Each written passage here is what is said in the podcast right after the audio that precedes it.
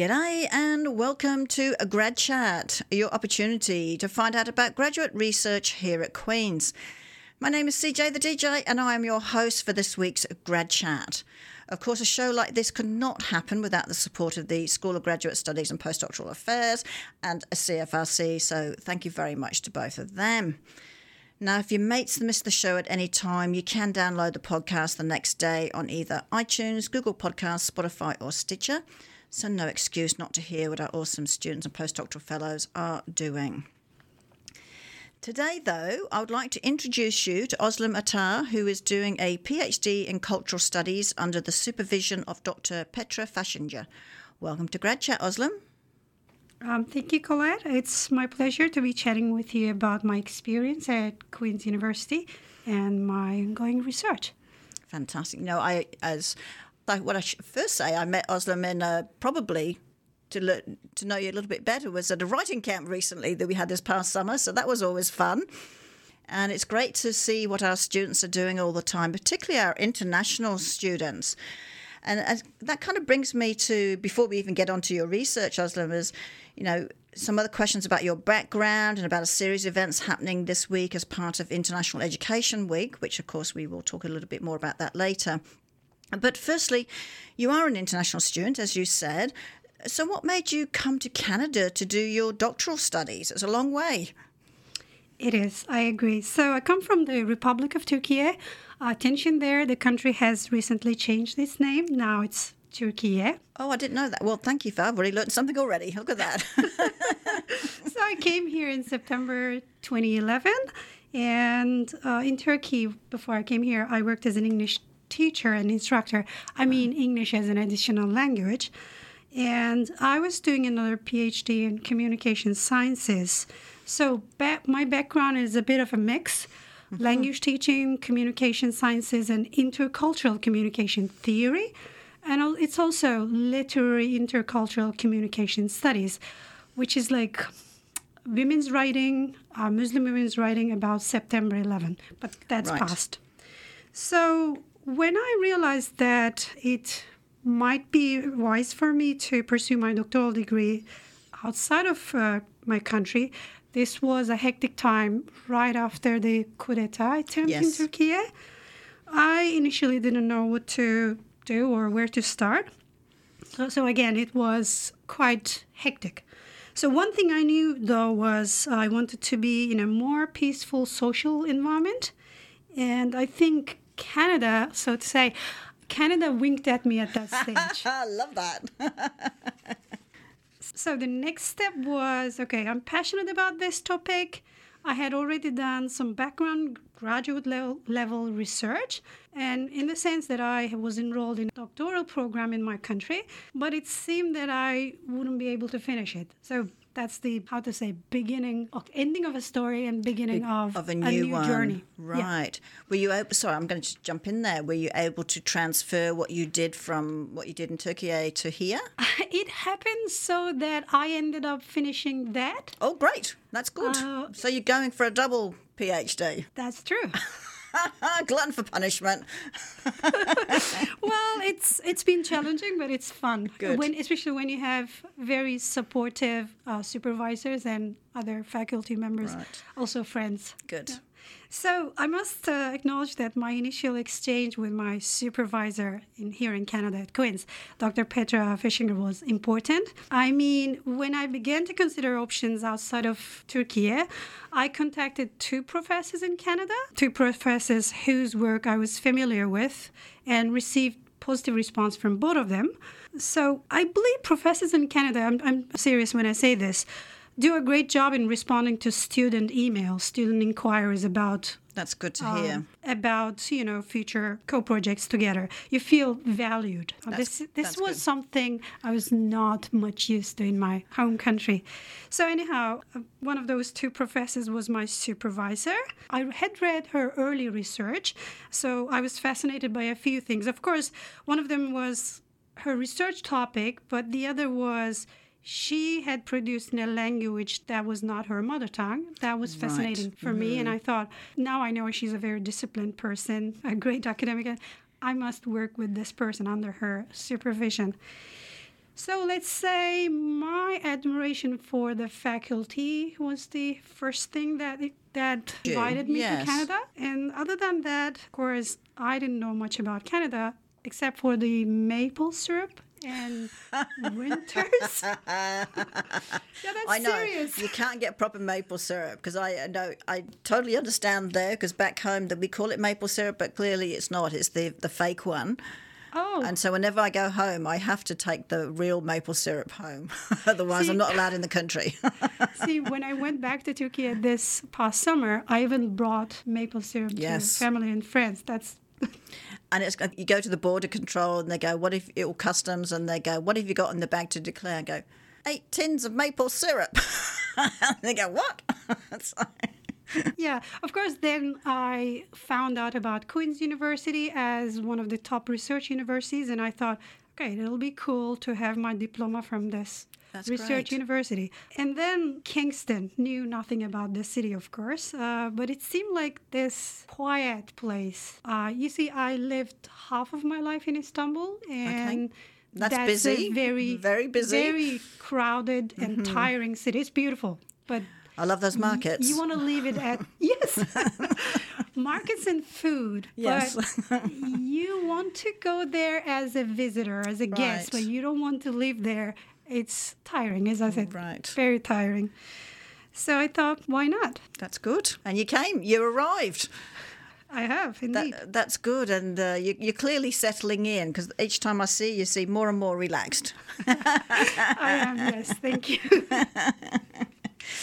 Now, as, as I mentioned, this is International Education Week, which is all about celebrating and exploring the impact of international education.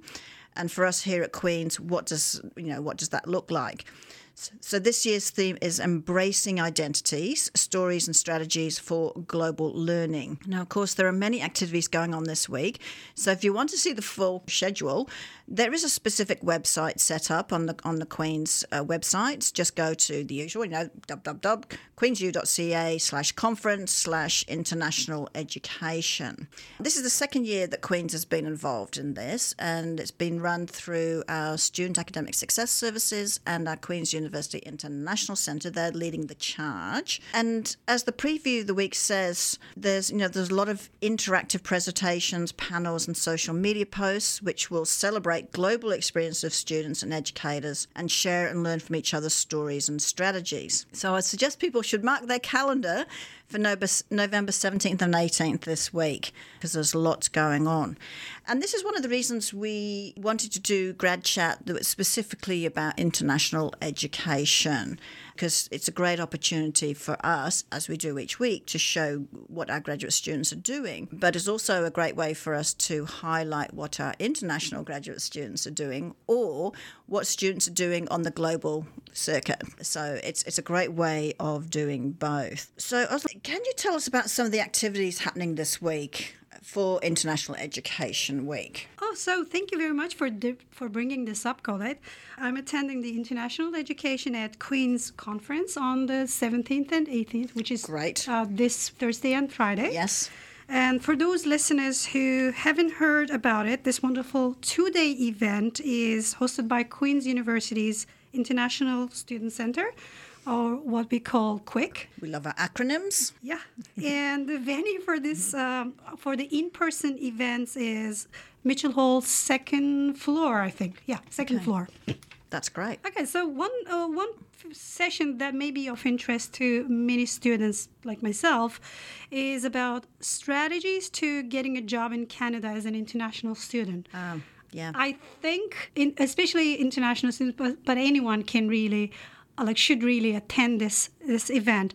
So it, it'll begin at 10:45 on Thursday, and the participants need to register for this event. And I say, don't miss the snacks and uh, drinks. Always helpful. it is an important topic. It is. It Yes. is. Uh, I. I mean, food. Food is also always important. particularly for a student. yeah. I, I also want to add thing about this. Uh, SAS, uh, Student Academic Services, is involved in organizing this event, and I work for them uh, as a part-time writing consultant. Fantastic. And actually, a colleague uh, brought this grad chat to my attention, and I want to say thank you to them. Uh, yes, well, they're a world of information, which is great. And there's all these support services, which, when our students get to know about them, they can learn so much and get so much support. So I'm glad you got told about within your job there, but also about grad chat. It's worth staying connected. Uh, totally, totally. And that makes things a lot easier. Yeah. So the other session I wanted to talk about is study abroad. Its its title is Study Abroad: Culture, Self-Discovery, Identity Stories. And here in this session, participants talk about their experience on when they were on exchange. Right. Mm. Yes. I am guessing the participants will be undergraduate students who went to other countries and came back, or exchange students who are at Queen's, and I'm very excited about this. It's always good to see, you know, because internationalization or globalization isn't just a one way, it's a two way thing. So. Exactly. And now, the Friday, this event continues, and there are two sessions that I am particularly interested in. The first one is Guide to IRCC Applications. What is right. this? This is all about extending your study permit, applying for visa, mm-hmm. things like that. And this is, as far as I know, this is a Zoom event, and you can uh, register for it and I'll be joining this because I have a couple of questions about my own study permit, which, which is which is never easy for our students because they're always changing the regulations. So luckily, QUIC is very good at keeping on top of that, and so it's good to learn and, and keep on top of it yourself too. Yes, actually, immigration law, especially when it comes to uh, higher education in Canada, is changing next September. Like it's already been announced, and right. I guess there's a lot to learn about this issue. And this session seems like a very informative session. And the other one I wanted to mention is Introduction to Intercultural Awareness. Ah, yes. That's a good one. Definitely a good one. This one is a workshop series. Yes, normally, it's normally over four weeks, isn't it? I think it has five parts. I right. did the certificate uh, three years ago. Right. And this one is the introduction of that certificate which is program. Good. Which is good. So, I, as far as I know, again, uh, they want to introduce students to certain aspects that comprise a culture and how. This is how Canadians do things. And, and I, th- I think one of the obvious ones, and some of that stuff that they do is that you know we have some students coming from certain countries where you don't talk above your supervisor or disagree with your supervisor because there's very much um, a hierarchy. Where you come to canada it's a little bit different and it's okay to be a bit more informal with your supervisor depending on the supervisor of course but in general a bit more informal and it shouldn't be this one's above the other. There shouldn't be this hierarchy going on, your colleagues. Yeah. Even though you're learning. Yeah, about that hierarchy, I, I need to mention something. The very first day I was in uh, Kingston, Petra, my supervisor, asked me to call her Petra, and then and other faculty members who I've assisted so far or somehow worked with them asked me to call them by their first name, and I'm, I'm like, mm. not sure I'm comfortable with that. Yeah. yes. yes, I call my supervisor Petra, but I'm still not very comfortable mm-hmm. calling other mentors here at Queen's right. uh, by their first name. That's a cultural difference, and it's something students can learn more about it. Okay, so I guess you know we should get on to your research because that's the other area. One, of course, is the international thing, but there's the research too, which is incredible what you're doing here. And it's about justice in Trump era family narratives of irregular migration from Central America and Mexico to the United States. So, can you give us a bit of a brief overview of your research? Because I found I'm finding this fascinating, and I'm sure other people will too. I hope so. Thank you. so, what I do, I analyze five Trump era narratives of irregular migration from Central America and Mexico um, to the Uni- United States with respect to their discussion of justice. Okay. Ooh, that's a big title. It is. so let me, let me clarify a few terms there for those people who are not familiar with these things. So I call these texts family narratives of irregular migration because migrants' decisions, even when they travel by themselves, migrants' decisions are made within the context of family. What I mean is the migrants portrayed in the text that I'm looking at are trying to get together with their parents. In the, this is the case for child migrants, right? Or their siblings or their partners. It's always within the family. Even even if it's not a biological family, it's other relatives. Right. So that's why I call these family narratives.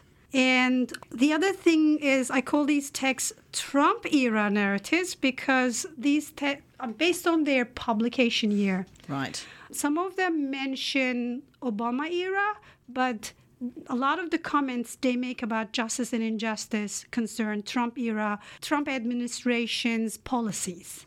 Right. So right. when when I talk about my research, people ask me, so why this era? Why that era? Like why why these labels? Obviously, you can write about anything, any era, but you have to limit yourself at some step. Exactly. Uh, at some stage. so that was how that is how I limited myself. I'm focusing on books that were published within four years of Trump administration. Right. And for the big term, irregular migration, mm-hmm. not a lot of people. I've never are... heard that term before.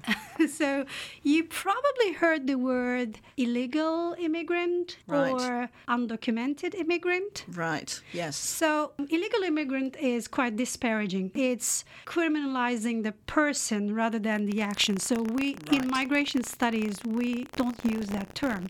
And it's in this in, in, in particular to my research it's always about crossing international borders not domestic uh, migration. Right. I have chosen five texts. Of course, this happened after reading 50 to 100 primary sources, both fiction and non-fiction. And My you found supervi- five that you liked the best or five, complimented. Yes, five I chose in the end after my supervisor told me, Özlem, you've read enough. Right.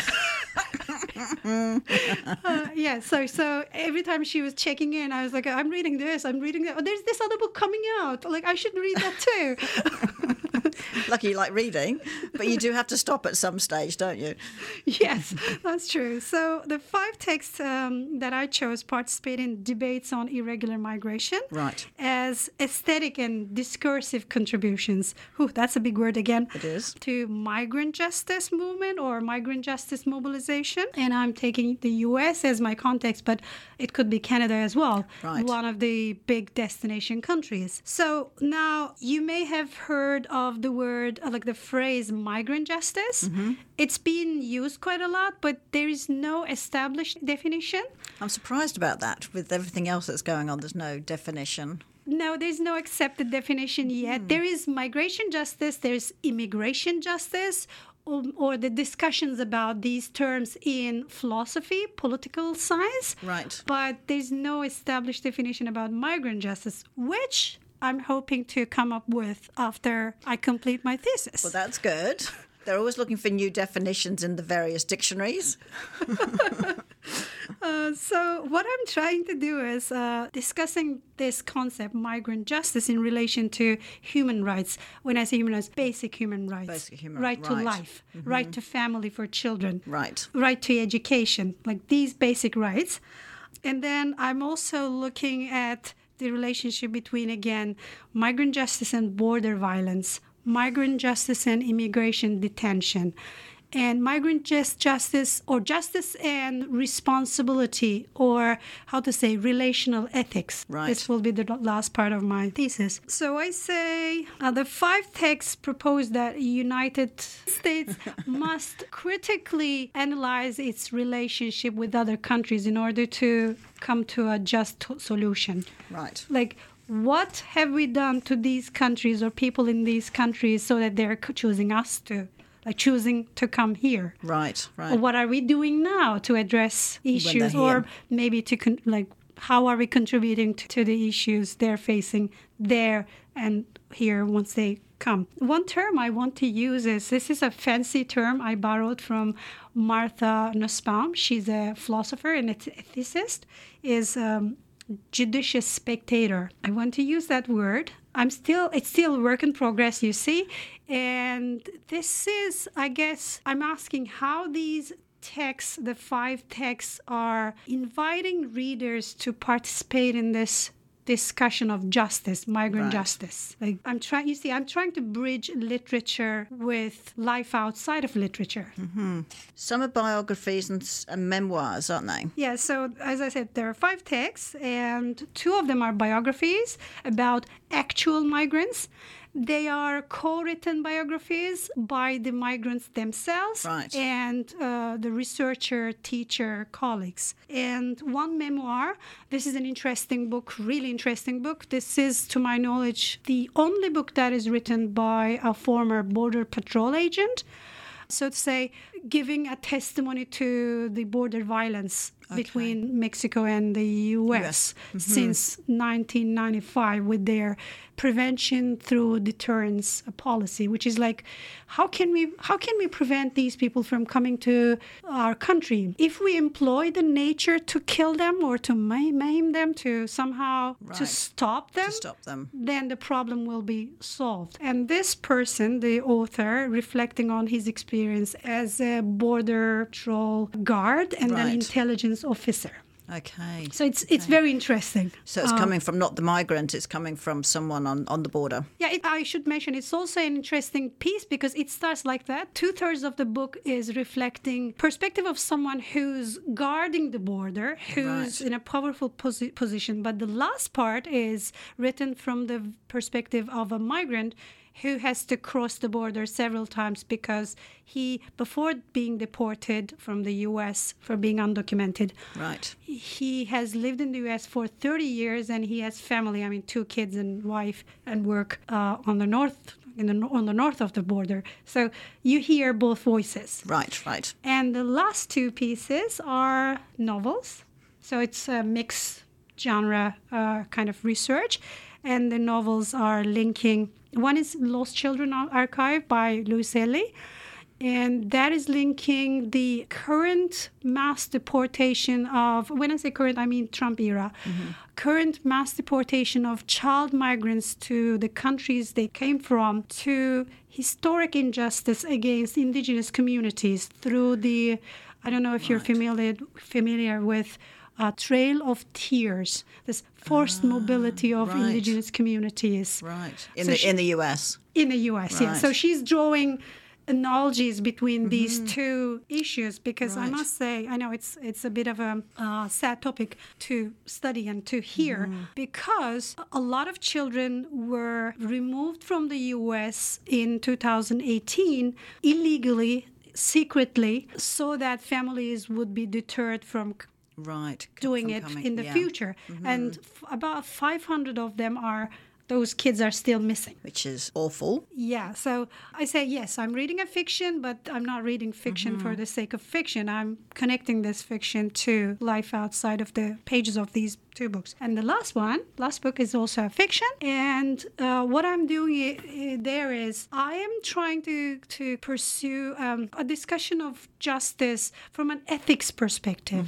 Like, what do we owe to one another for a just world? And this is going to be a more general, hopefully level-headed discussion. You've got a, a lot of differences there, which is really good to try and come up. And I, I noticed in your briefing to me, you mentioned certain research questions will help guide your analysis of the text. So, so kind of, I think, using your words, can you explain why these questions, and, you, and you've given me a few, how they are guiding you. So, first of all, what obstacles to justice do Trump era family narratives of irregular migration from Central America and Mexico, United States identify? I see each of these texts approach the topic from a different angle. Some focus on the reasons why so many minors, when I say minor, individuals under 18, minors are heading towards north by themselves. Right. And some of these books focus on why they come. Others focus on so how can we address this issue when once they are in the Uni- United States. I wanted to catalog what they have to offer.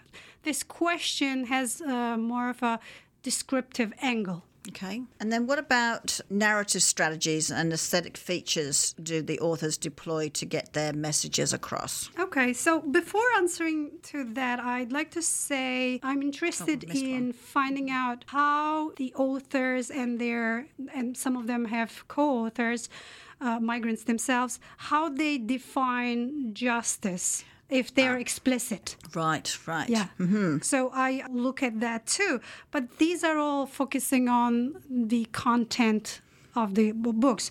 With the next question you you asked, narrative strategies and aesthetic features, I switch from a cultural studies analytical perspective. Mm-hmm. All Cultural studies approaches texts differently than um, literature departments. Right. I mean, establishes links between society and literature. So I switched to more of a literary analysis. You know, literary forms and narrative devices inevitably in- interact with and inform the messages uh, a text con- conveys. So I want to be able to see how these texts do what they do through these narrative strategies. I mean, why prose? Why I mean, why a novel rather than a poem?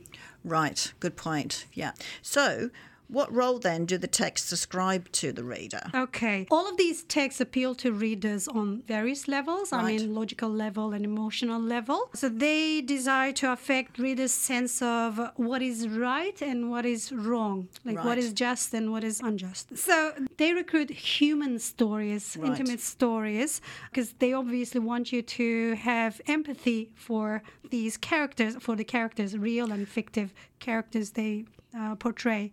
Some explicitly ask readers to commit to this cause. Uh, in a section of my analysis, I want to reveal what they ask the reader to do. This could be when I say get involved. At the end of the book, they may say donate to this center. Donate to Okay, this migrant shelter. Right. Or they might say, well, vote for this person or So they're that looking for an action. Yes, yes. Some are more explicitly committed books. Right. They are written with a certain goal in mind, other than aesthetic goal. Right, which makes total sense. So, in what ways then do the texts contribute to the migrant justice movements? That's what it's all about, right? So I hope this last question will allow me uh, to engage in a level-headed discussion about the relationship between literature, arts in general, but literature, social life revolving around that literature, the literary text. Mm-hmm. What I mean is how they came about, Right. what are they referencing, how are they affecting other realms of life through their existence, through readings, through book clubs. You know, our university chooses a book per year, and the committee makes sure that students are exposed to contemporary issues Right. that affect all of us. And these books do the same. And I'm wondering, wondering how at least make us understand what it means to be just in relation to migrants. That's good. It's a big topic, isn't it? It is It's, very, uh, and no very wonder big. it's no wonder Dr. Fachinger said narrow it down. Choose five. choose a certain era. Choose five, and uh, because Yeah, I mean so, it is um, big. Uh, I hope uh, when when she hears this uh, conversation, she'll say, "I told you so. I told you so." This is a huge topic, Özlem. but I must say, when I generated these questions, I was still a PhD student in the making. Right. Meaning, I was, I am still ambitious, but I was way more ambitious. I admit, Right. I'm trying to cover quite a bit. But I think most PhD students are because what what you always say is, no, you can you can research and research and research, and you never stop researching because there's always something else that's coming up. Like you said, there's another book coming out shortly, and maybe I should read that. But at some stage, as a PhD student, you have to say. I've got enough. Let me write that up. And all these other thoughts I had, that's for another book. But let's get this one done. Oh, that's great. You said that's for another book. When I suggest something, yet another uh, new topic or new aspect to my research, uh, Petra says, this is for another book. Yes, exactly. See, they were on the same, like minded. Yeah, so uh, I'm very grateful to her for reining my wild passion.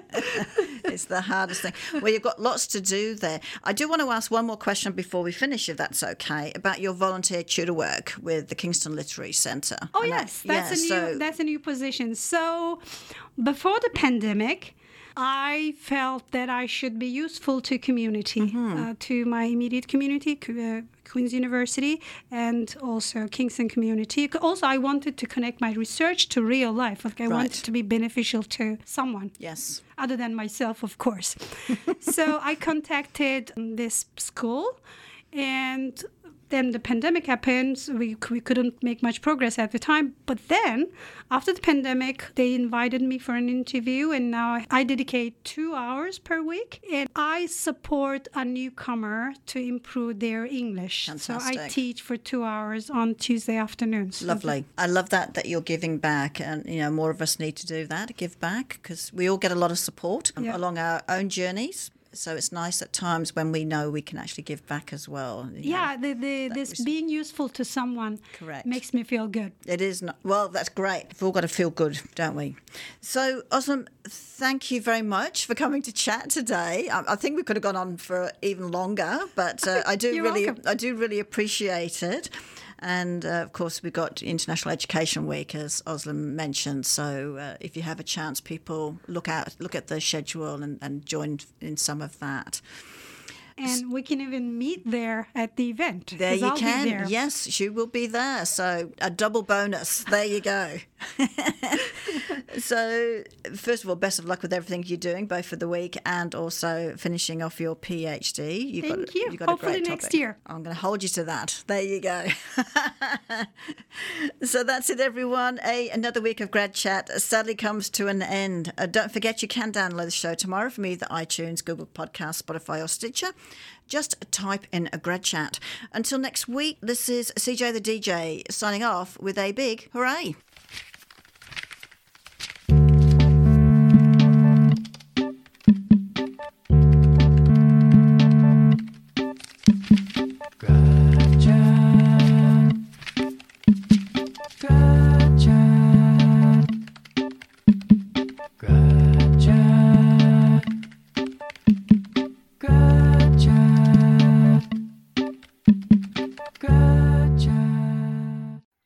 Thank you for listening to this podcast produced at CFRC 101.9 FM at Queen's University, situated on the traditional territory of the Anishinaabe and Haudenosaunee peoples and brought to you by the generous support of the Faculty of Engineering and Applied Science.